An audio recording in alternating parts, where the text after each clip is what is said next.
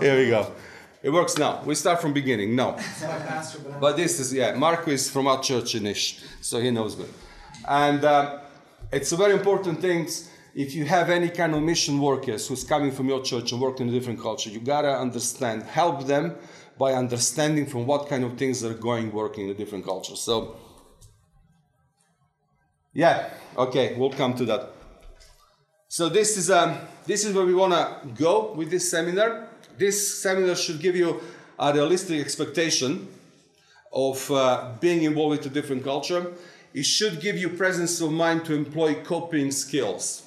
Okay, a lot of things that you're involved with another culture, you're not aware until you don't stop and start thinking and asking yourself, aha, why is this happening? Why do I feel like this? Why do you go through all these difficulties? Why I feel burnout? You gotta stop down and deliberately think about uh, issues of the different cultures. You can employ coping skills. There's a coping skills that can help you to move forward in understanding culture and actually help you not just to survive mission, cult cultural mission, but actually enjoy cult cultural mission, come out from the cult cultural mission. Uh, absolutely enriched in yourself and enriched in God. And to help you to develop strong relationship among the people in another culture. Okay, I'm not going to go through any kind of theology. Probably the only words I'm going to share with you is go and make disciples of every nation. Okay, for you who's coming from the industrial kind of Western background, you are more, you will be very um, uh, you'll be more focused on a task. Task is going to make disciples. Okay? And this missing the making those disciples is to making genuine relationship with the people from another culture. I tell you what, other cultures, honor and shame cultures, they put a huge aspect on the relationship. I will say the Western culture will put more aspect on there is a task that needs to be done. And you will not be able to do this task without making genuine relationship with the people. And once when you start doing this genuine relationship with another people, you will figure out they are from different cultures. And when you have a people from a different cultures, you're gonna have some clash. If you don't understand from where those people are coming from, you're gonna have some and not understanding what's happening. So, to help us with this, I'm gonna take some water. Sorry. Good job. Yes. Um, can you put me some water, please? Uh, there is a very good story. I don't know if you heard about the story of the monkey and the fish. Anybody heard that story? It's a great story. I, I, they say it's coming from Tanzania. I'm not, I don't know if it's true, but it's a great example of work with another culture. It goes like this: Typhoon had temporarily stranded. Here we go. This is my Eastern European uh, mafia English accent. Okay. Typhoon had temporarily yeah, my uncle Dimitri working in a waste disposal business. my eyes break when I preach in a, in West in the churches. Always says, you know, I sounds like a, a Gru from Despicable Me. People get connected with that. Typhoon had temporarily stranded a monkey on an island in a secure, protected place while waiting for the raging waters to recede. He spotted a fish swimming against the current. It seems obvious to the monkey that fish has struggled and indeed uh, need his assistance. Being of kind heart, the monkey resolved to help the fish. A tree precariously dangled over the very spot where the fish seems to be struggling. At considerable risk to himself, the monkey moved for out of limb, reached down and snatched the fish from the threatening waters. Immediately, he ran back to the safety of his shelter. He carefully laid the fish on the dry ground. For a few moments, the fish showed excitement, but soon settled in a peaceful rest. A joy and satisfaction swelled inside the monkey. He had successfully helped another creature. it's a great story. And so much true. I mean, we can, sitting here, we can think about intelligence of this monkey. Okay, that's a first impression. It's not very intelligent. But I tell you what, that story presents so many missionaries who go on a mission field. It's very good. So many missionaries on, on a mission field. Because, look, if, if you look behind the scene, this monkey is very courageous. Okay, he has a good intention, he has a noble motives. He had a zeal. He been on a mission church planting conference. He raised his hand. He felt Mike Betts and other guys preach about planting churches in another nation. He responds so well. Yes, that's me. I'm gonna do it. There is a good intention in me, noble motives, zeals, everything. But His motives were this direct, missionaries directed because of his ignorance. He didn't know anything about the other culture where he goes. You know, he could not see beyond his frame of references. That is the biggest mistake when you do when you go another culture.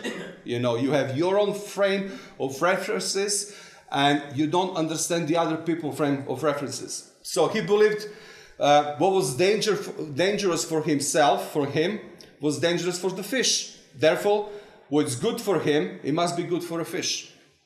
And when you have a missionary who goes for another cultures with that kind of idea, what is good for me is good for you, you're gonna have some misunderstanding because that doesn't need to be true, doesn't need to be to be right. And as a result, he acted out of his ignorance, limited frame of reference, and end up doing damage instead of doing a good thing, you know. And the worst thing, what I think in, all, in this story is the monkey may never know the damage he did.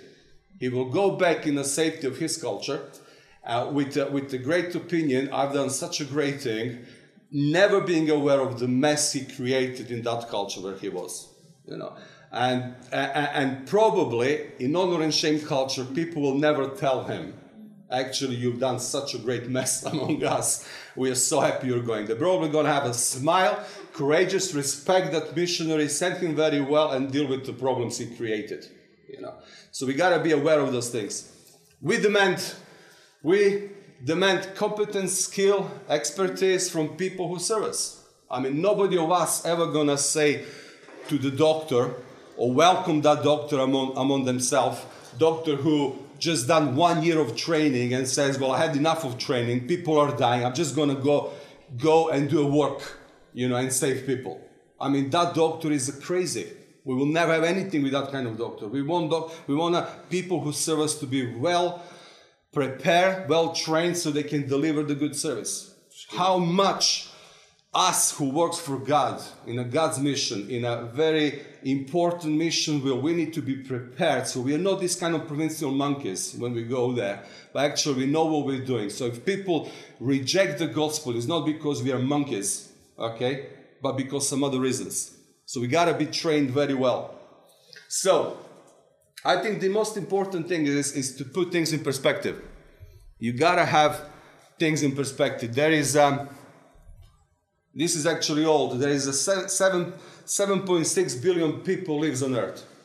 7.6 million pe- uh, billion people lives on Earth.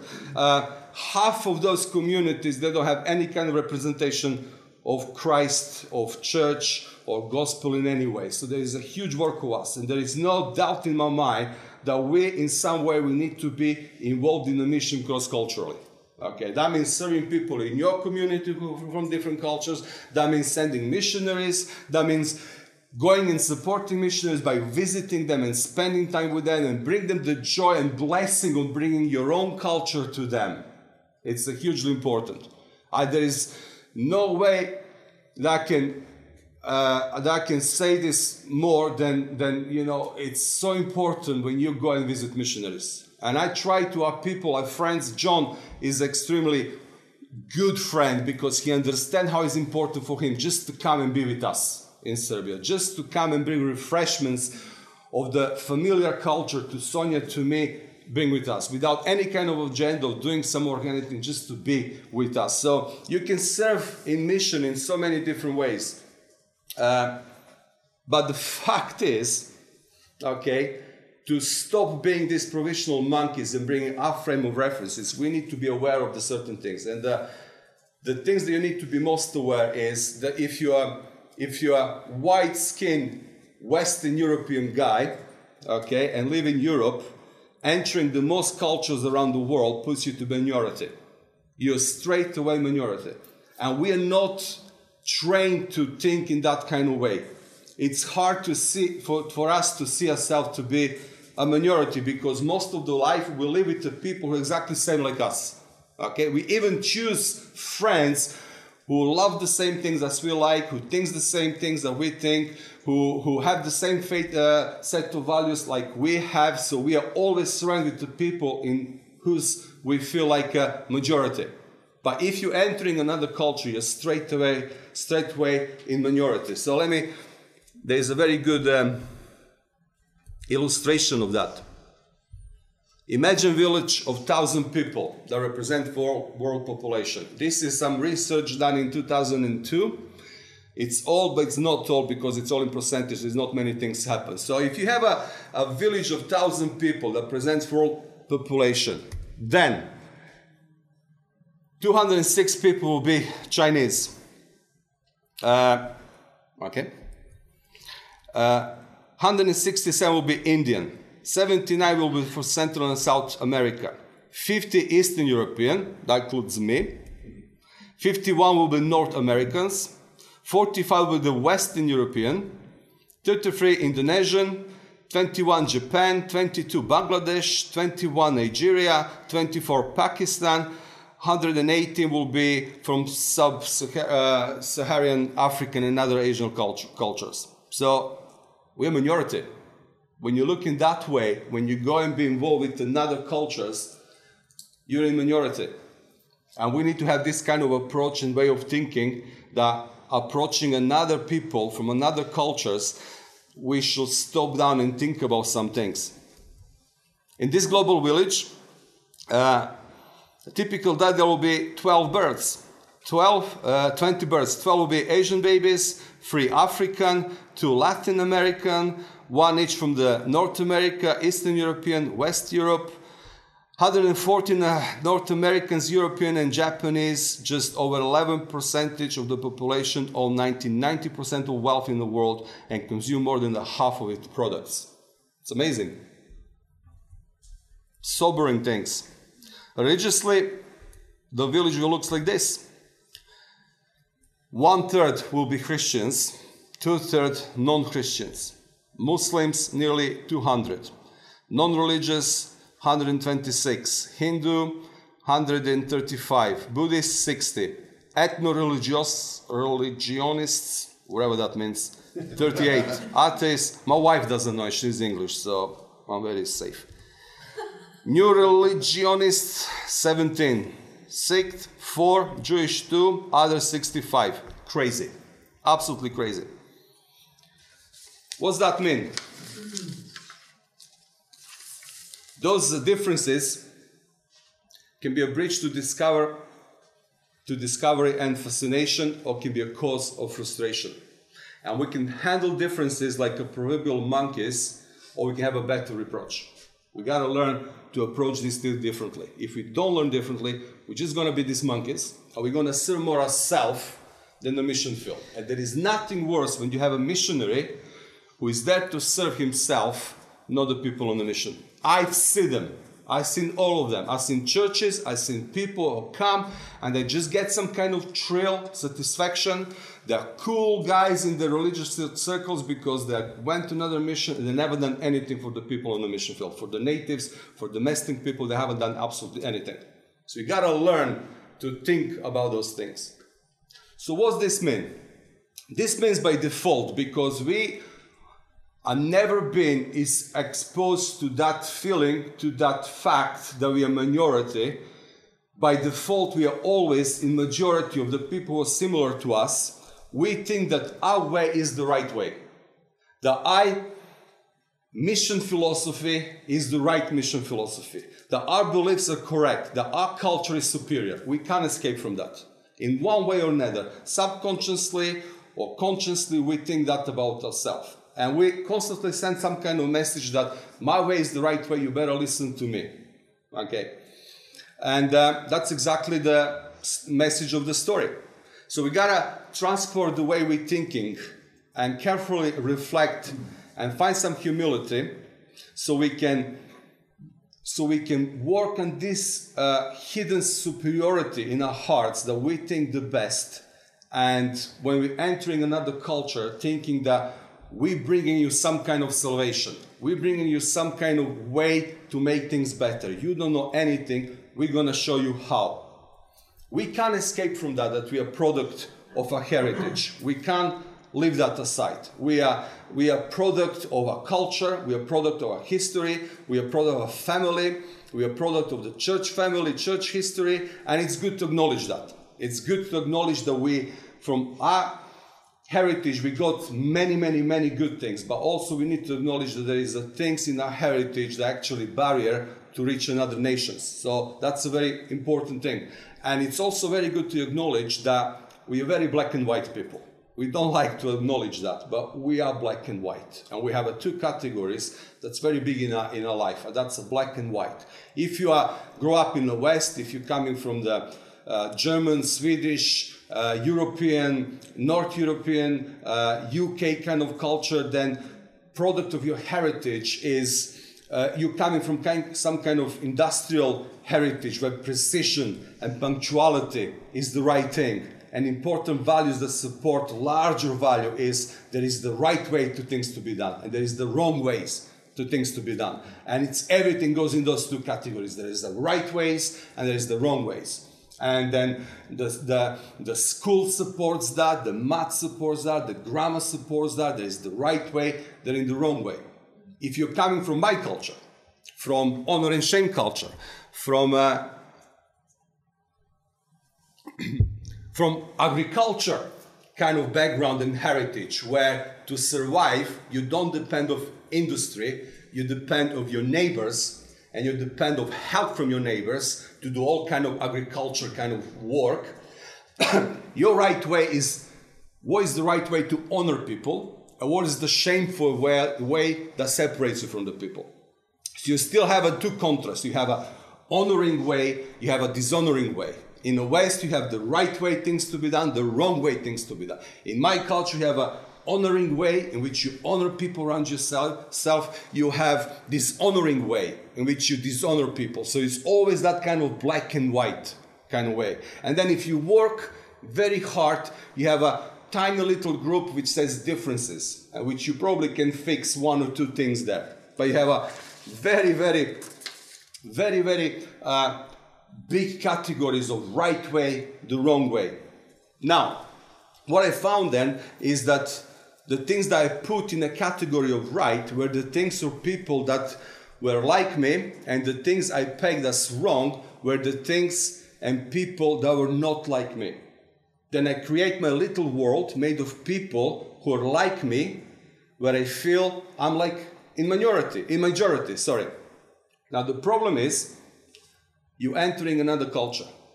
Your church start working with another church in another culture you start meeting people in your neighborhood who are different than you.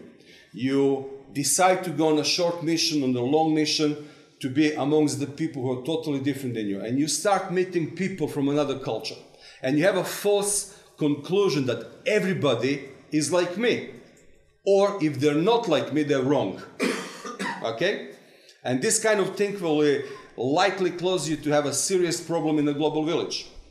Because in a global village you see there is so many different things. And then you need to stop back and then you need to see that god reveals his many-sided nature through variety diversity that he placed in this world. Differences are born in eternity. God the father son and holy spirit each different and each fully god. Much of what we see in experience in this life does not belong in a category of right and wrong and if you try to forcefully to put them in a categories of right and wrong, you're going to have a huge problems. You can't do that in a mission. So we need to work on that when you're entering another nations. You need to work on that to as much as possible to enlarge that category of differences in your life. Okay? If you are if you are stubborn and you want to enter another nation, work with another people, and keep those rigidly, keep those categories of right and wrong and not allowed to get them smaller and allow the category of differences to work to, to grow up in your mind you're going to have a huge problems. You're going to be disappointed. You will try to fix every single thing that you see that's different than what you know different than your history different than your philosophy different than your culture you're going to put in a category of wrong and that's going to make you problem that's going to make a huge problem.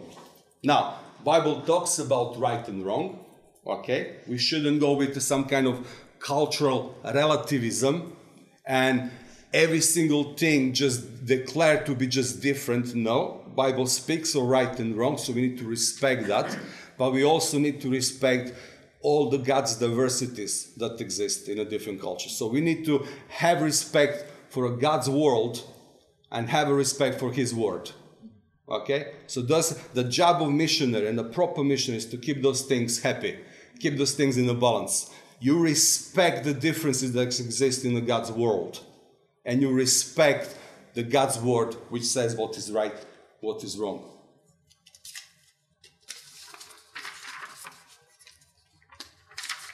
And then you learn to draw that line. And that line is the difficult, okay? To draw where is the line between these differences and what you keep unchangeable is difficult. I can tell you that. But you need to work, you need to do your homework. The easy way, just go with the flow, okay? And just be a tourist in another nation. You never get properly involved in a culture. You never get properly involved in the problems. You never work just like when you come as a tourist in, in, in Malaga. Tourists, they don't get involved in the culture. They, they do the touristic stuff. They go where all the tourists are going. They don't care very much that Catalonia is going to get independence and stuff like that. They're not very much involved with the, with the real problems of that nation. They're not very much involved. And um, you don't want that. You want to be part of what's happening there. You want to learn to draw that line. Uh, that line is difficult to, to, to draw in, in, in, in one culture. You have a generation after the generation that comes and they draw the different lines. The one generation of Christians 50 years ago says this is the line of right and wrong. Then the next generation comes and says, no, these lines are changing. This is what's right and wrong. And sometimes we do make mistakes and we go in a biblical era. We need to come back. Imagine how difficult it is to do that between the different cultures. So you gotta be aware of those things. You gotta be aware there is a different uh, cultures. You gotta be aware what kind of cultural baggage you bring in yourself. You gotta be aware of those categories of right and wrong in your life. You gotta be aware that there is a there is a category of differences that's maybe small in your life, and you need to work to make it bigger. So, the key thing for missionary, for any kind of involvement in the different uh, cultures, is to broad this category of differences. Make it as broader as possible without going kind of biblical era. Make it as broader as possible. And that was such a setting free for me. I, I, I absolutely was not aware how much your culture builds you and how much you develop these categories of right and wrong and how much you, you, you keep them. I mean, I spent just four years in England, four years in England to do my training. I worked with John, I worked in Norfolk, I worked with other people. All my theology was the Western theology, if I can say like that, and I can say like that, there is a Western theology. Um, all my missionary experience and missionary philosophy was the Western kind of expression how to do a mission. And then I went back to my culture and I become a, I who, who is a Serb, I become a, a missionary in my own culture. I just adopt so much of the Western culture, Western way of thinking, um, Western philosophy, Western theology, and I went to my culture and start doing things as a colonialist. Absolutely unaware of those things. Took me 10 years, I can say, to, to, to, to, for God's just to break me down, break me down, break me down, just to come to realization. Actually, I, I, I can be a Serb. I don't understand anything. What's that mean to be a Serb? I don't know anything about my culture. I, I preach gospel in a way that people don't understand in honor and shame culture, you cannot present gospel in a guilty and innocent culture, eh, innocent way because it goes over people's heads. They don't understand. They don't understand they've done something wrong. Okay, they've done something wrong if somebody see them that they've done something wrong. If nobody see them that done something wrong, they're fine with that. In the West, your, your, your, your, your conscience tell you you've done something wrong. In East, people around you tell you you've done something wrong. If they know you've done something, they'll let you know you've done something. They put shame on you. It doesn't work. It doesn't work. Trying to disciple people in a way you've done something, it just doesn't work. So I start rethinking all these things. How do I preach gospel? How do I how do you preach gospel in a very strong context kind of culture? And I've seen different straight away. As soon as I change just the preaching gospel in a way, God accepts you back in the family. You know, God took your shame away. And working on breaking people, shaming people's life, just work straight away. People start connecting with that. Wow. You know, uh, uh, uh, in West, it's believe, behave, belong. Just never work in our culture. I, I asking myself why people why people don't respond on the gospel, or if they respond on a gospel on a gospel call, they respond because they're in a group with the people and everybody expect them to to respond. So because of the pressure and shame, if they don't respond, they respond, and that doesn't mean absolutely anything that the way through Italy is a totally different than in the West. You gotta, you gotta belong, behave, believe. You gotta spend lots of, lots of, lots of time developing relationship with the people, relationship with the people, relationship with the people. And then when you're part of the group, the circle of friends, of respect, they start opening their heart to you. And that's when discipleship start happening. Even before belonging, be- believing they start talking about life, you know, because you become the best friend and they tell you everything. So you start discipling them.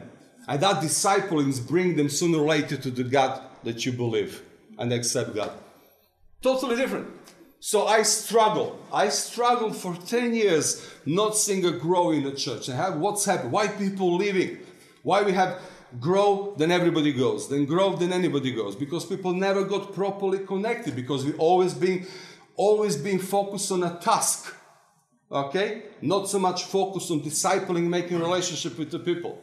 And now when God's opened my eyes, when I see actually how great we are, and you will come on a Sunday in a church and you will say, No, you're not great. And I will say, Yes, we are great because on the outskirts of the church, there is so many deep relationships that's developing with the people from Serbian culture. There is so many things that want to spend time with us and be with us and slowly opening their hearts. So we're moving from the uh, belonging to behaving. We start speaking with them about their life and everything else. And I know sooner we're going to see them being saved. So every single, every single uh, things that we do as a church or as a team or just, just individual Christians, it just gathers so many people around us. Breaking xenophobia, breaking shame People are not, sh- sh- they don't feel shame to be seen with us because in our culture, if you know the Orthodox Christian, any kind of different Christian, you are sect. And people will you put all kind of shaming tactics on you to make you come back, you know. So, uh, so they actually want to be seen with us and being with us. But it took me years and years actually to reprogram myself from the Western way of thinking. Me, who is just four years being Western, I can say like that, you know, and four years being exposed, I can say, to the Western theology. If I can be so much influence and change my culture and enter in my own culture as a foreigner, how much the Westerners who goes in a mission field in different different cultures needs actually very seriously to think about those things if they really want to do something right in the cultures they go. Do you understand what I mean? the root to that is to have a broad category of differences. We all have a right and wrong way of thinking, honoring or dishonoring way of thinking, and very small area of different. We gotta make that category of different as broad as possible. When you make that as broad when you, um, because when you, uh, when you enter to another culture and you see the cultural differences, you want to judge it straight away. You're going to say straight away, this is right and wrong. And as soon as you label something as wrong, there's a certain things happens in you. You want to correct it. And now you're a foreigner who enter in a foreign culture. You see things are culturally different, different, and you take these culturally different things and you put them in category of wrong and you have arrogance to try to change that straight away you just enter this new culture. They don't know you. They're suspicious about you. You're not in the circle and you want to correct those things straight away. And you're straight away one of those western guys who just want to tell us what to do and how to do straight away. Then because you place something in a wrong category, you don't know to understand anymore. Because it's wrong. Why should I understand? It's wrong. And you cut yourself from that possibility to learn about the new culture, to learn about the way of thinking, to learn about how things happen in that culture. You just rob yourself from that and you never learn. And then, because we're all sinful people and we all need that kind of feeling important and, some value, we start spreading word around how wrong is this culture because we want other people to agree with us. As soon as you, you're making problem. You know, you, you start saying how, how wrong the Serbs are, how wrong they're doing things, how wrong the, the Baptists are. I mean, in, in, in our city, there is us, we are evangelical, uh, charismatic church, there is a couple of Baptist churches, and there is a gypsy church. And for years, every time, praise God, instead of, instead of being joyful that, hey, all these churches are together, and let's celebrate that we have something common and we can do something together. I will go on all these meetings and find things that's wrong. Oh, these Baptists are wrong in this, oh, they're wrong in that. I will just find the wrong things all the time and just rob myself from that. Actually, let's find something that we have common or we can do something. It's the same with other cultures. But listen this. if you are quickly classify things, this is culturally different, this is culturally different, and go with, with that definition, that sets you free in many ways. It sets you free from stress of dealing with so many things that's wrong. Okay? And that's a really cool place to be when you're entering in a new mission field. To be free so you can enjoy that culture and slowly entering the culture. Gives you freedom from stress of dealing with so many things that's wrong. Because if you put things in the wrong category, you want to deal with those things straight away. If we see differences as a natural, free us from being prone to negative judgment. You will not be so judgmental. You will not be so, these Serbs are like this, this Spanish are like this, these things are like this, that things are like that. It will set you free from that. And when you set you free from judgmental kind of spirit, people are much easier to accept you. People are much easier to be part of you. Um, interaction with people will be much more open because you don't want to correct them. If you see things are wrong, you want to correct people all the time. You don't want to correct them. You find things that are common with you. You will be much more relaxed and say, "Oh, that's just different." It just sets you free in many ways. And um, my experience has shown me that overwhelming majority of things I experience in another culture are actually different, not wrong. It took me the whole year to work with some issues with the Western Christians.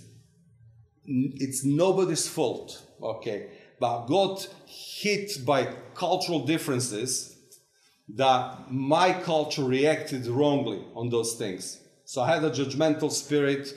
I I haven't been in a happy place. I was just saying all the time, this is wrong, it shouldn't be like this, this is wrong, it shouldn't be like that. It's just very painful because it means to me, it means something to me. I want things to be right.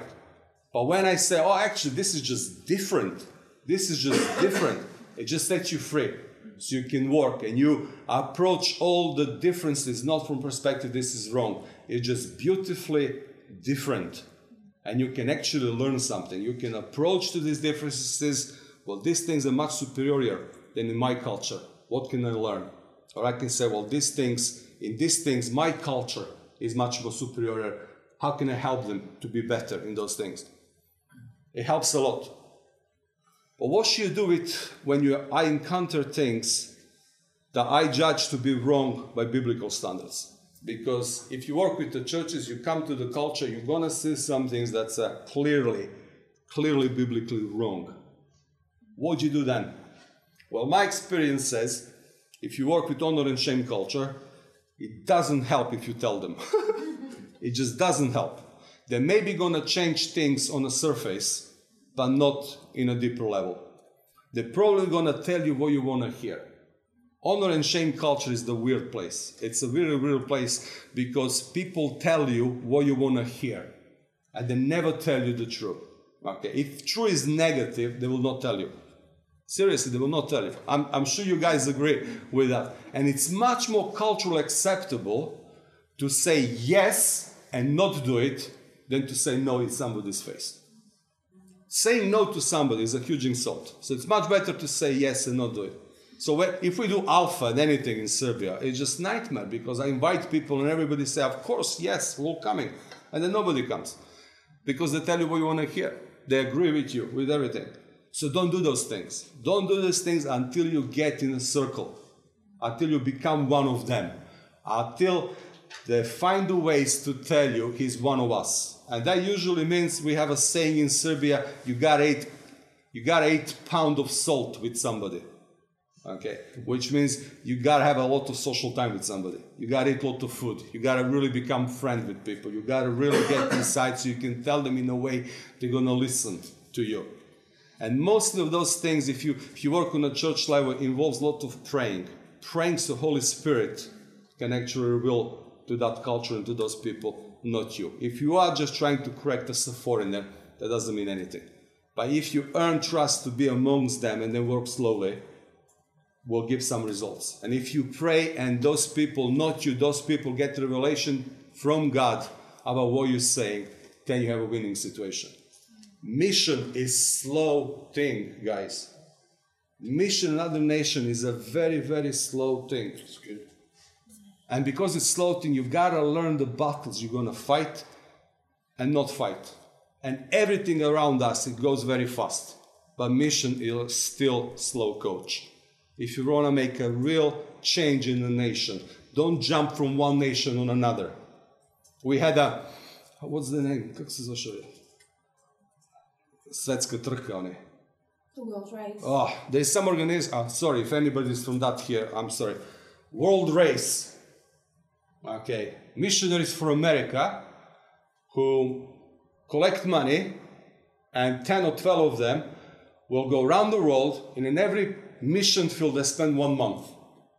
And I say, you better gather that money and send to one of those places. They know how to use that money. The new guys going from month to month, from place to place.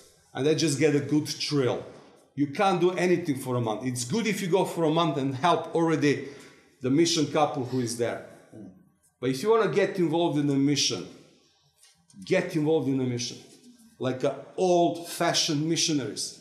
Burn the bridges and say, maybe never going to come back. But the real change in some nations you're going to see by missionaries who are committed to study the culture, go to all this cultural preparation, get stuck there for a long time, bleed for that nation, sweat for that nation, see the good and the bad, not having a satisfaction of seeing a great things as you've seen in your old nation where you're coming from. But you know you're doing something right because after that, after you, they're gonna something happening again and again and again and again. Okay, so we need this kind of concept of the mission. The call is great fun. Okay, the work is hard. That's I don't know how to say that differently. Don't get in a conference and get just oh, like a monkey, all excited, full with zeal. I'm going to nation, going to nation get yourself proper prepared when you're entering that nation, you can really do the great work. So Sonia is a good example of that. She's my wife. She's somebody who felt call from Gandhi in 96, 97 for Serbia. She burned all the bridges, sold everything, came to Serbia, and God used her powerfully in Serbia. How powerfully what he does in Niš, you know. And I know Sonia has a huge desires and dreams. Uh, we're probably never going to see those things happening in our generation, but we play our role in our generation. Uh, one day in our heaven, we're going to see all these things fulfilled. But right now, this is what we're doing. Sonia. Give applause to Sonia. She,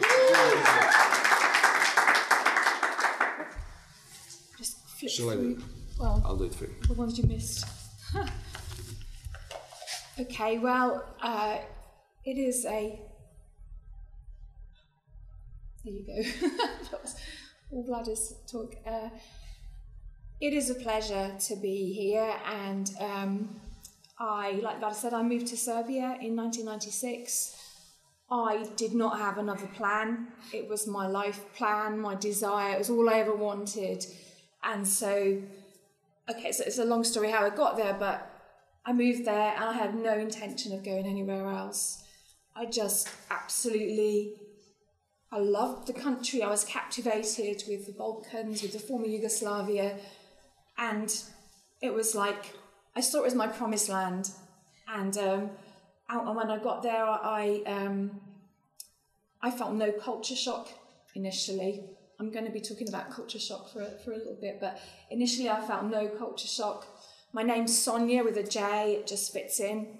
My, my, all, all the little habits that were weird about me in England, you know, like wanting to talk till late at night and just like uh, all, all the, the social kind of things. Serbia was, you know, so sociable, so much fun, so uh, so vibrant, so loud, and, and I just felt, yeah, this is uh, this is just it's me. I've come home, and uh, I met Vlado. We got married.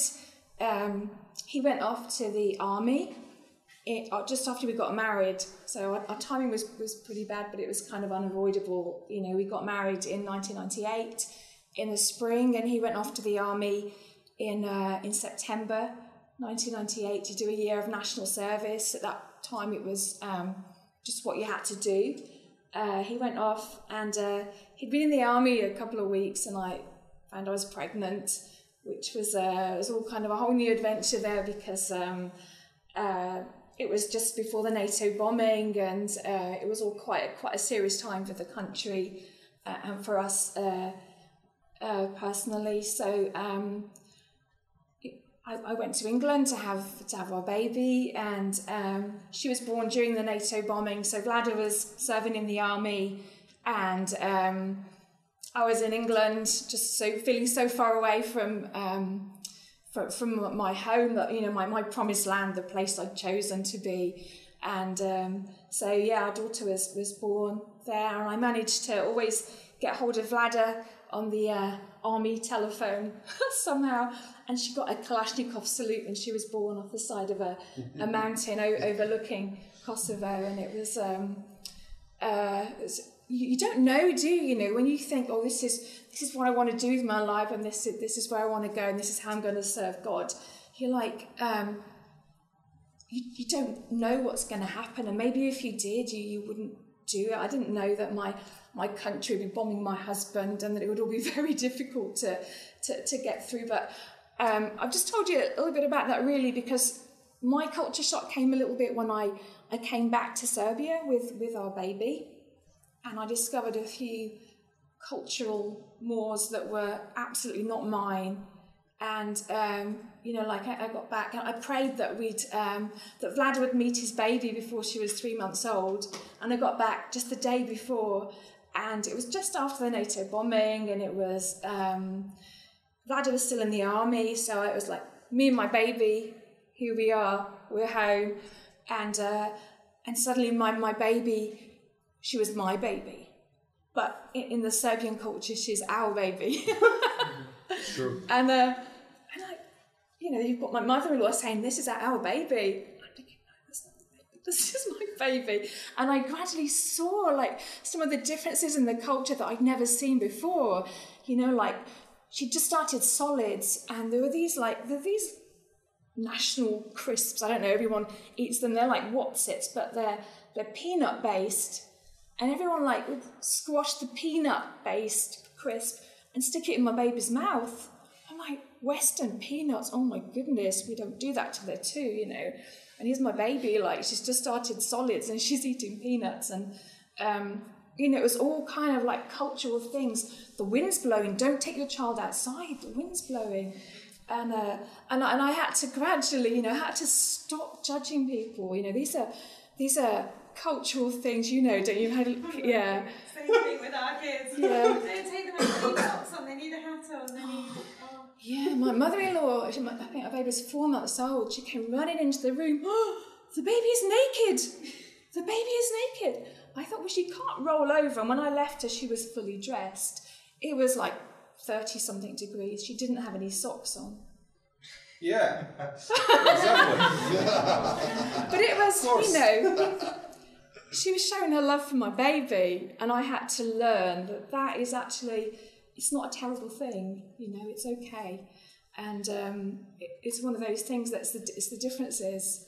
It's, a, it's not right or wrong. It's just the way people show that they love in Serbia and in, in the, this culture. You know, people show that they love you and they love your child by giving you some good advice. And you just say, yes, thank you.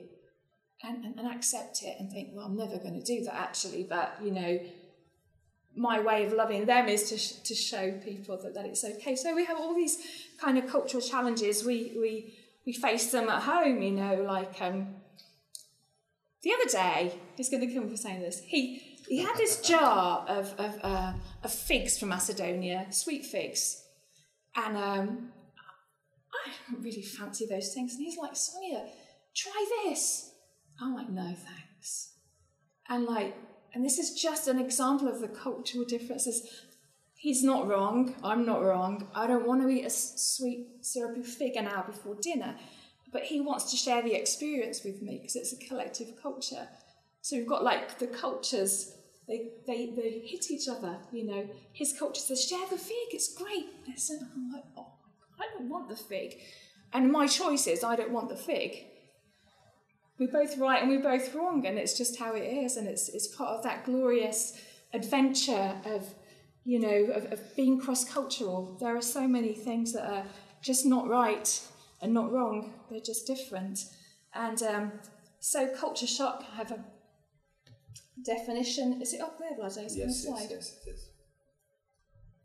It's uh, the, the, you feel culture shocked when you, you are frustrated because you don't know what the rules are in the new in the new culture. You can't adjust to them immediately. It takes time, and uh, you feel disoriented because it's not the same the same map, the same guidelines as, as, as those that you grew up with. Um, it doesn't fit with your your frame of reference and your your former way of, of looking at things. You know, you know this way, and yet it's um, it's it's different and, and it can lead to you feeling anxious you know you can feel anxiety because all the all the familiar things the symbols the things that you know are okay you don't have them anymore. So maybe it's like the, the rug has been pulled from under your feet.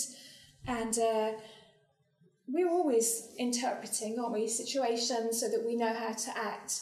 And um, if we don't know how to to gauge a situation then we can feel very vulnerable actually and a bit fearful of of, of, how we, we're going to do it and how uh, how embarrassed we're going to be. And um, I've really trodden every path like that. I've, I've embarrassed myself countless times.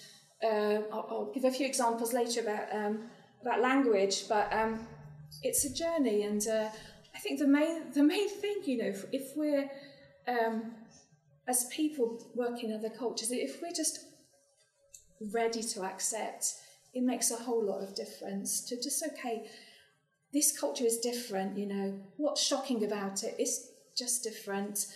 The language, the, the values, the thinking patterns, you know, there is immediate things that hit us, but there are things later on that we realise after that, you know, like the administrative nightmare, the holes in the pavement, the, the things that maybe you don't notice when you're having that honeymoon period with the with the culture. But it all it all comes. It all comes, and it's all just part of part of the journey, and uh, you know, and, and adapting to it. But culture shock is absolutely normal. It's absolutely normal. It, there's no kind of I said there's no chance if you're not having it. It's it would be very rare for you to not be shocked in some way by the culture because it's not your culture. It usually comes after honeymoon period. Yeah, yeah, my honeymoon period was very long, you know, but once I had a child, I realised, you know, it's different.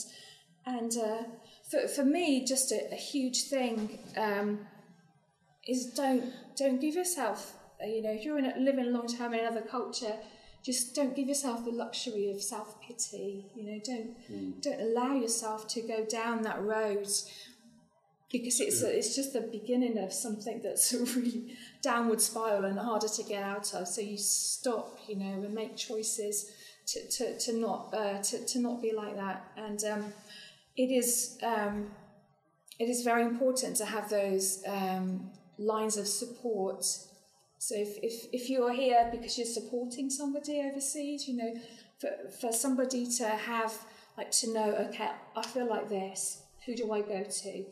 Um, or actually, you know, we're going to make regular checks on this person just to check to see if they're okay, to see what's going on, to ask specific questions, to see what's going on with them, because they might not say. Um, you know, we all process things differently, but I think the point with with with culture shock is, was a whole difference in like meeting this new culture. It is a chance to um, to meet with God. It's a chance to experience more of that beautiful kind of multifaceted colourfulness of, of God and and also to for your relationship with God to to grow. You know, like I remember when I first went there, it was a long time ago, but um, I was having a brilliant time. You know, oh, I was, I was in my country and all this, but it's like every now and then you're just like, oh man, I feel really lonely. I know these people, but I don't really know them. They're all far away. There was no internet then, if we remember back to those days. And it's like, oh, I, said, I suddenly was like, bam, I'm really lonely just like get before God, have a good cry, cry it out. Okay, I'm not going to feel sorry for myself. I'm going to go and meet those people, hang out with them. I'll get to know them more so they become my best friends so that I don't feel lonely anymore, you know. So it brings you closer to God and it kind of if you you should let it force you to, to be part of the culture more.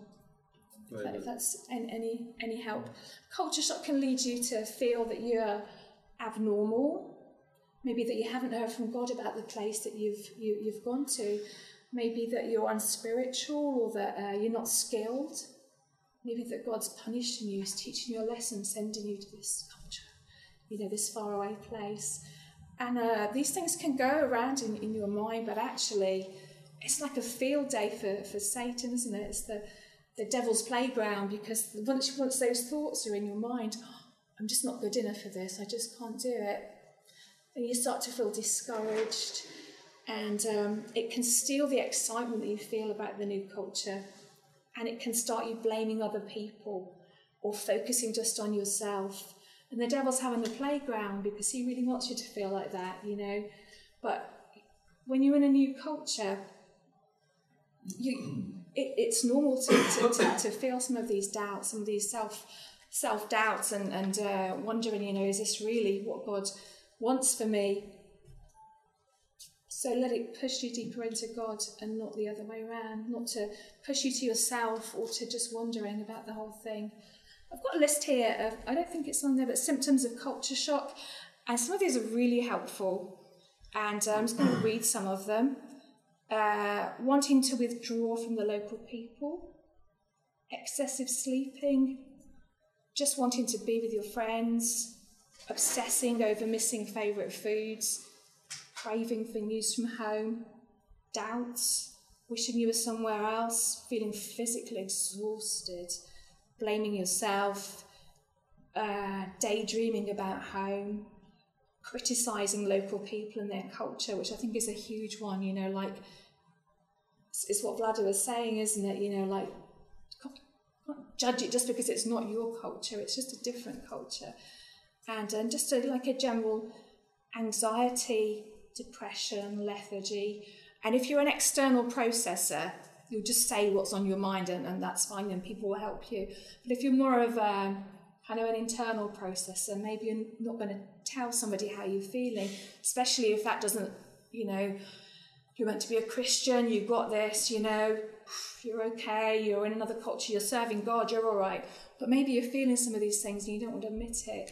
So, as a person supporting uh, someone in another culture, you know, you need to ask the questions. You feeling like this? What, you know, what, what's going on here? How was your day? Stuff, you know, that, that really gets gets to the, the heart of, of the matter. Um, culture shock can be caused by the language, can be caused by relationships and um, routines. Language is a huge one, isn't it? Oh, I've had such a laugh learning Serbian. I've made the worst mistakes. You cannot believe the terrible things that I've said to people.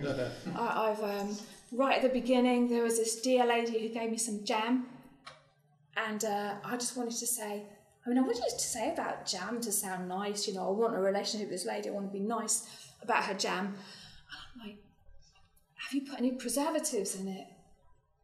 But the thing was, if you say an English word in a Serbian way, sometimes it actually works.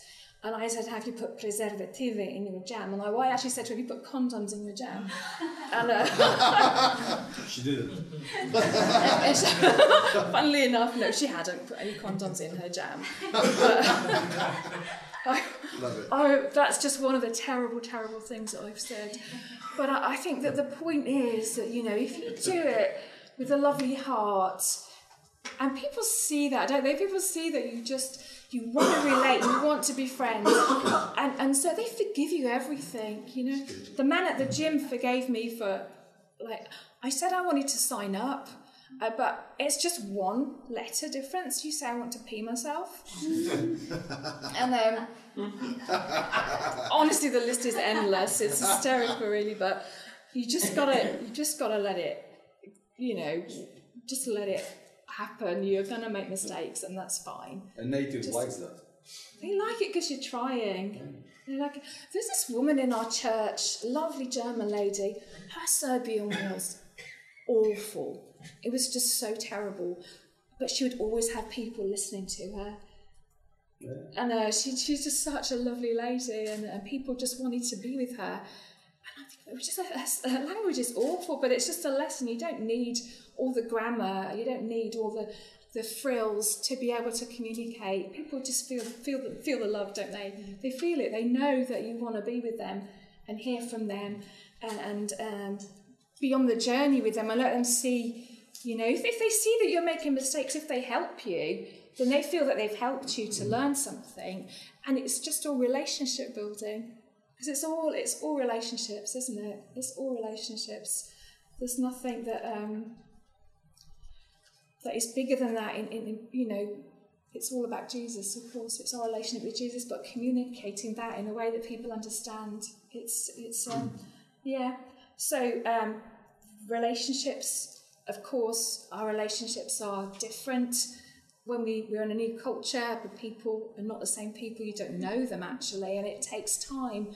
Um, uh, it can be traumatic. I mean, you've you know if you've just left home or you've left I don't know you've left a, a lot of friends behind, a, a, church, a supporting church, and now you've got like I don't know five of you, and and it's it's um, it's challenging, isn't it? And some good advice here. Thank God for bringing you to this place and being with you. Um, keep a cool head. Others have done this successfully, and so can you. And uh, you can do practical things like putting up pictures of family, things that probably are, I don't even need to, to, to tell you, but um, you need to push through and get to know people. You have to you have to do it. It might be a little bit painful at times, but who are the people in your day when you go out? Who are the people that you meet? Oh, it's the lady in the shop. I'm going to talk to that lady in the shop every day. And, and, and you need to get you know get joy from those relationships um, maybe you don't have those huge deep friendships, but they do come, don't they? It just it just takes time. So um, here's a really good word. Yet I can't do it yet, but I will do it. You know, I don't know that yet. Oof, it's really hard, but I will do it. And uh, you know, the, the challenge of um, of, of, doing things, accomplishing them, but then you know them and you can do them. Yeah. Just uh, last point, really. Routines. I think that um, part of dealing with culture shock. I mean, when you if you're going to, to plant a church somewhere and uh, there aren't many of you, and it's um, you don't really have much organisation to your day.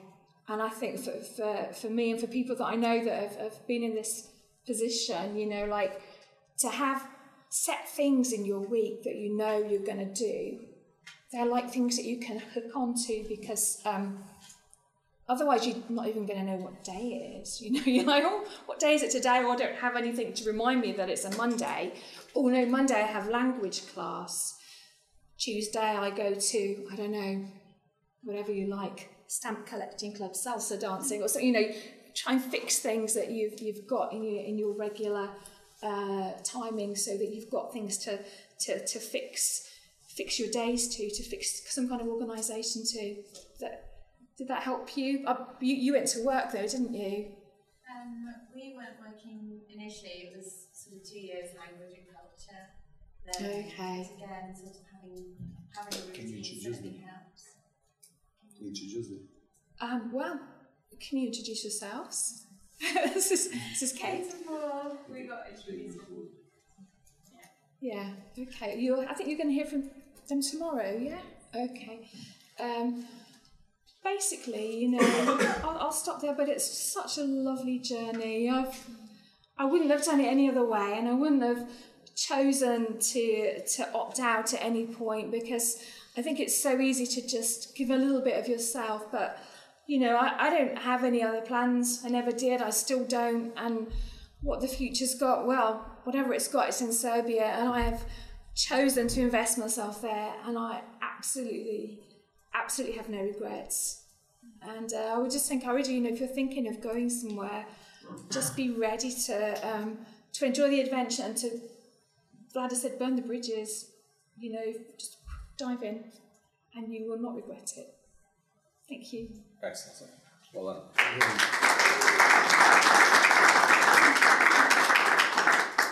Is that all for a time? What time are we finishing? One. Huh? Or we started what quarter past one, I think, something like that. Quarter past half past. Any questions? Yeah. I've got about five, but I'll ask one. Um, it's a, a question specifically for the honor and shame culture. How could you recommend um, responding to, particularly an honor and shame culture, where um, they try, there's sort of shame put on you, or, the yeah, in a in a European culture, I would know internally to say they may think that, but I know that that's not right, and that's enough. Yeah. Say that again, please. Sorry. Um, Give me example. Um, an example would be.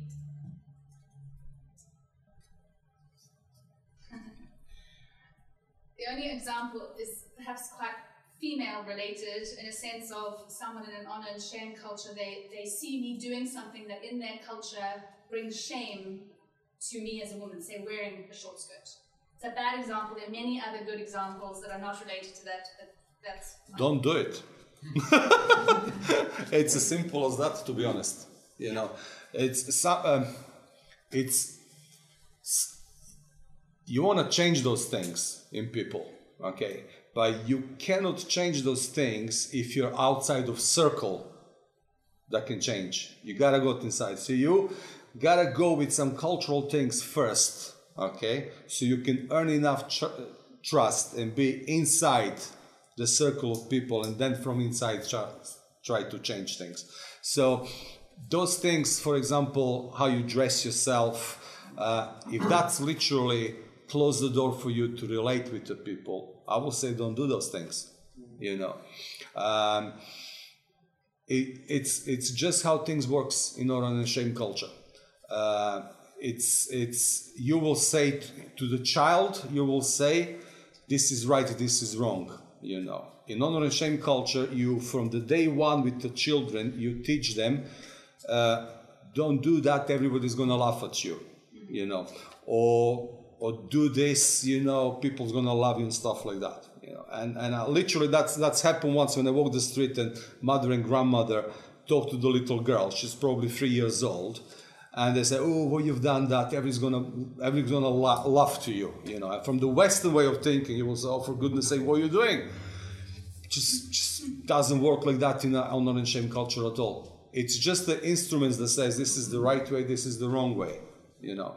And so, so you, you, you need to you need to understand those things. You need to understand where is the guilt, just a cultural thing, and where is the guilt destructive things, you know. And that's where you need to be wise you need to learn the culture you need to be with god and you need to, and you need to go and say actually this is this is not a cultural thing this is um, destructive guilt that i need to deal with so you got to have these two levels of guilt with one thing this is just a cultural things i'm not going to touch this Okay, I will put that in a category of differences. So um, here we go. Uh, just uh, silly things. I wear the suit almost all the time in Serbia now. Every time when I interact with people in some kind of level, I have a tightened suit. Do I like it or not? I don't have any kind of opinion about that. It just open doors. People see me differently. In the beginning, somebody talked to me in a way of honoring me. Kako se to kaže? Persira mi te stvari. How do you say that? Uh, they use a formal, formal, formal, yeah. you know, which I come from. I just came from England, you know, and formal way of talking to somebody is not something we encourage here. You're much more closely connected to somebody if you're, you know, more friend and stuff. I would say all, all the time to, oh, don't don't be formal with me. Actually, I saw actually works when people are formal with me. I have a much more influence on people to change some things in their life if they see me as so formal you know so and I, i've seen when i put suit you know that's why i have a beard actually that's why i shave my head some things in honor and shame culture happens just later so there was a things when i came things now much different in the past because i'm much older now than when we came and things i can do now it really opens door and i can really you know just because of my age my look my suit and tie i achieve much more so that's a cultural thing. Mini skirt and stuff like that is just a cultural thing. If culture says this is no way go, I will not go with those things. You know, if you are in a culture, if you're in a culture that really respect their own way of dressing, dress like that culture. That is that is the price you pay for being missionary in that culture. Hudson Taylor did the same thing. Wear the long hair and dress as a Chinese and he achieved much more than anybody else. But main things with the shame is there's a cultural thing, shame. Just like for us, this is right, this is wrong. They will say in a way, this is honoring, this is dishonoring. Everybody's gonna love to you. Don't do that, you know. And there is a destructive shame which you need to recognize and deal with those things. And that's what we do in the church. We will do those things. And when you read actually, and this is the homework, when you read the Old Testament, when you read the when you read the Bible with uh, Easterner eyes, you will see a lot of language that Paul using honor and shame as a language to change behavior in people, and we use that. Everybody heard what you've done, you know. Everybody respect what you've done. Everybody, you know, don't do those things and stuff like. You find this kind of language, and they will use that as a, as a as an instrument to bring a proper behavior in people. I was always against that. I start using honoring and shaming, say this is not good, this is dishonoring to the people, and people actually receive that. If I say this is right and wrong, it just doesn't work. Sonia and I will cross the road, and where you shouldn't cross. And Sonia, well, Sonia will say, "Ooh, we can't cross here," you know. I will look around. Nobody's looking at me. Of course, I'm gonna cross. I don't care if nobody see you doing something wrong. It's not wrong in honor and shame culture. Deal with that. so the one thing you can do straight away, close the door and say that's wrong, or you can keep it wide open. and Says this is different. How can I use this? How can I use this to bring a, a gospel and proper behavior in people's life? Good website is honorandshame.com. That's a good starting point for anybody who wants to know. You'll find a lot of resources there, a lot of books, a lot of blogs and stuff, and learn it more. Another question? Yes? Can you say a bit more about how you present the gospel, and particularly how you present the person of Jesus to people and uh, honour and shame? Because obviously, maybe you wouldn't say on you wouldn't major on the resurrection truth and Jesus being the Yeah. way, the truth, you know, so much, would you? I don't know. Um, I will, I will, I will. Uh, that's what I'm doing. I'm researching and write, reading a lot on that, how to present gospel on a shame culture. I will go much more in a collectivistic kind of way, you know. So I'll present him more and more as a king now. I'll go with the king kind of image of Christ.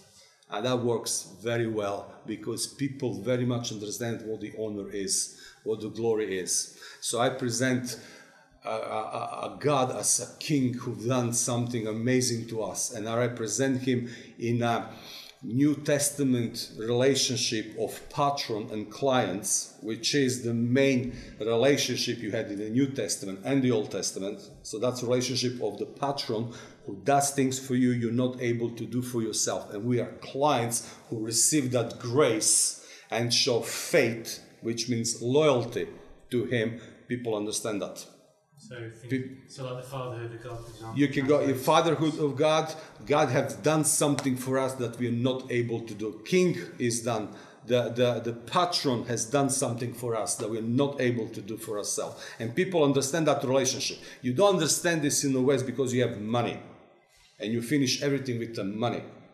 In honor and shame culture, when people don't have money, that really depends on one another and doing a favor to one another, it's an absolutely normal thing.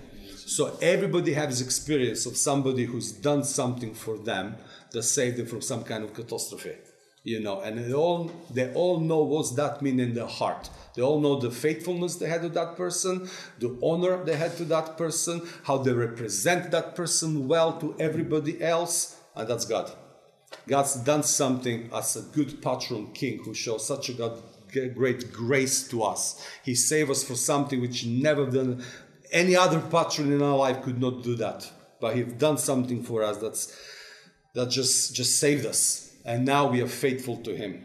Now we show honor to him. Now we live differently for him. And we receive that grace even though we didn't deserve that grace. So I put the cross and everything in much bigger context of the king who came and saved us and invite us. The way he saved us was through the cross and people respond on that. And I can almost say for the first time, then respond. Because if he's king, okay, king deserves loyalty. Savior, if you see just Savior who saved us on the cross, in my culture, that will be like somebody saved me from something, and it's like I have a second birthday in my day. I will remember him on my second birthday, you know. But king is somebody who deserves loyalty every single day, all the time. If he's a good father, okay, in our culture, in everywhere else, you know, you respect your father, you love your father, but you want your own independency. You want to be your own man, okay. But if he's a king, you can't be your own man. You're always under the authority of king, and loyalty to king goes all the time. Is he just a healer?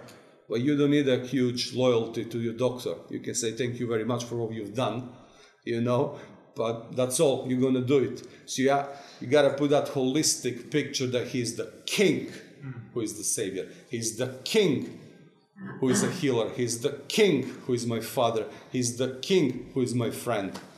I can't just just a friend. He's just a friend of sinners. Well we choose our friends by you know loyalty. If you're my friend well you're my friend tomorrow. Maybe you're not my friend. Something like that so when I present, and, and that, that image works so well in a culture, we have a hierarchy where people understand authority, where understand what it means to be under authority, understand that that relationship of the patron and client, somebody who's done something for you that you're not able to do for yourself, and now you're faithful to that guy. People understand that image. Mm-hmm. You lost that in West, I will say. You lost that. Very, very so I go much more with that, and, and I see people understand. Mm. Just just just last Sunday, I, I preached about present God as a king. We had one of the best worship we had. Seriously. So, and that's that's the Western theology. I, I I've been four years in the Western theology.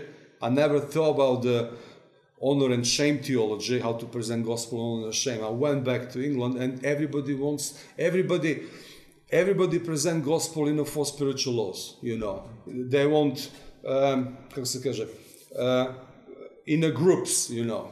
Category this, category this, category. That doesn't work in Russian culture. It's much more holistic. And uh, it's more holistic. It's much more relevant.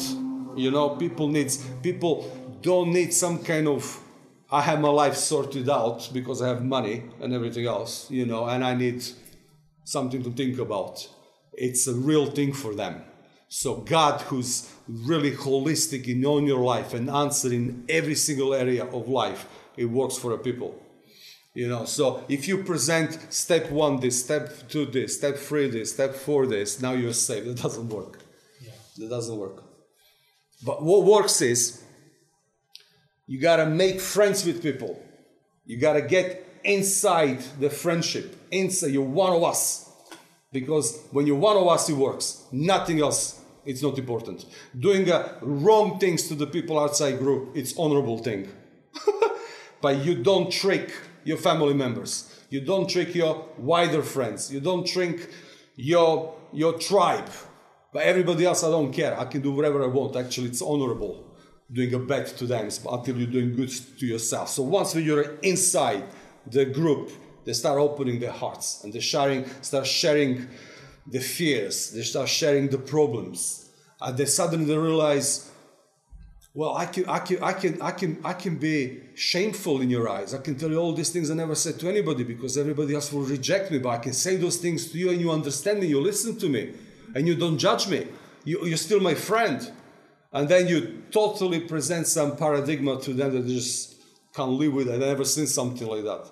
And then you bring them together. And that's, uh, but that is a long process. And the Westerners don't have time for that long process. they, they rather, they rather present the logical, the logical truths about God, and somebody, oh yeah, you're right. Okay, I'll take some. But that doesn't work. The ties, the, the relational ties are so strong that just a few clever, logical statements, there is no way going to break the ties. You gotta go inside those ties, and from that ties, bring salvation. And usually, when you bring that salvation, it really works for a whole family. It really works for everybody. So, one thing we change is instead of presenting gospel one on one, we rather work on a whole group of friends because there is more chance the whole group of friends finding strengths in one another to accept the same thing the one person accepting with the fear, well, my friends are going to judge me and they're going to shame me. Good. And that's another t- came as a revelation. We were just one-on-one discipling and, and, you know preach the gospel, go for a coffee with with no, no, make a friends with everybody, and then if all of them decide to become to become Christians, then you really have something. You really have something. And everybody, when I look back from day one, including me, everybody who become Christians become Christians because they didn't have a strong ties. So that will be students who move from another city to study here. That will be people who never had a strong family ties. That will be the ex-drug addicts who didn't care about what people think. They all make decision to follow Christ. Those ties are so important.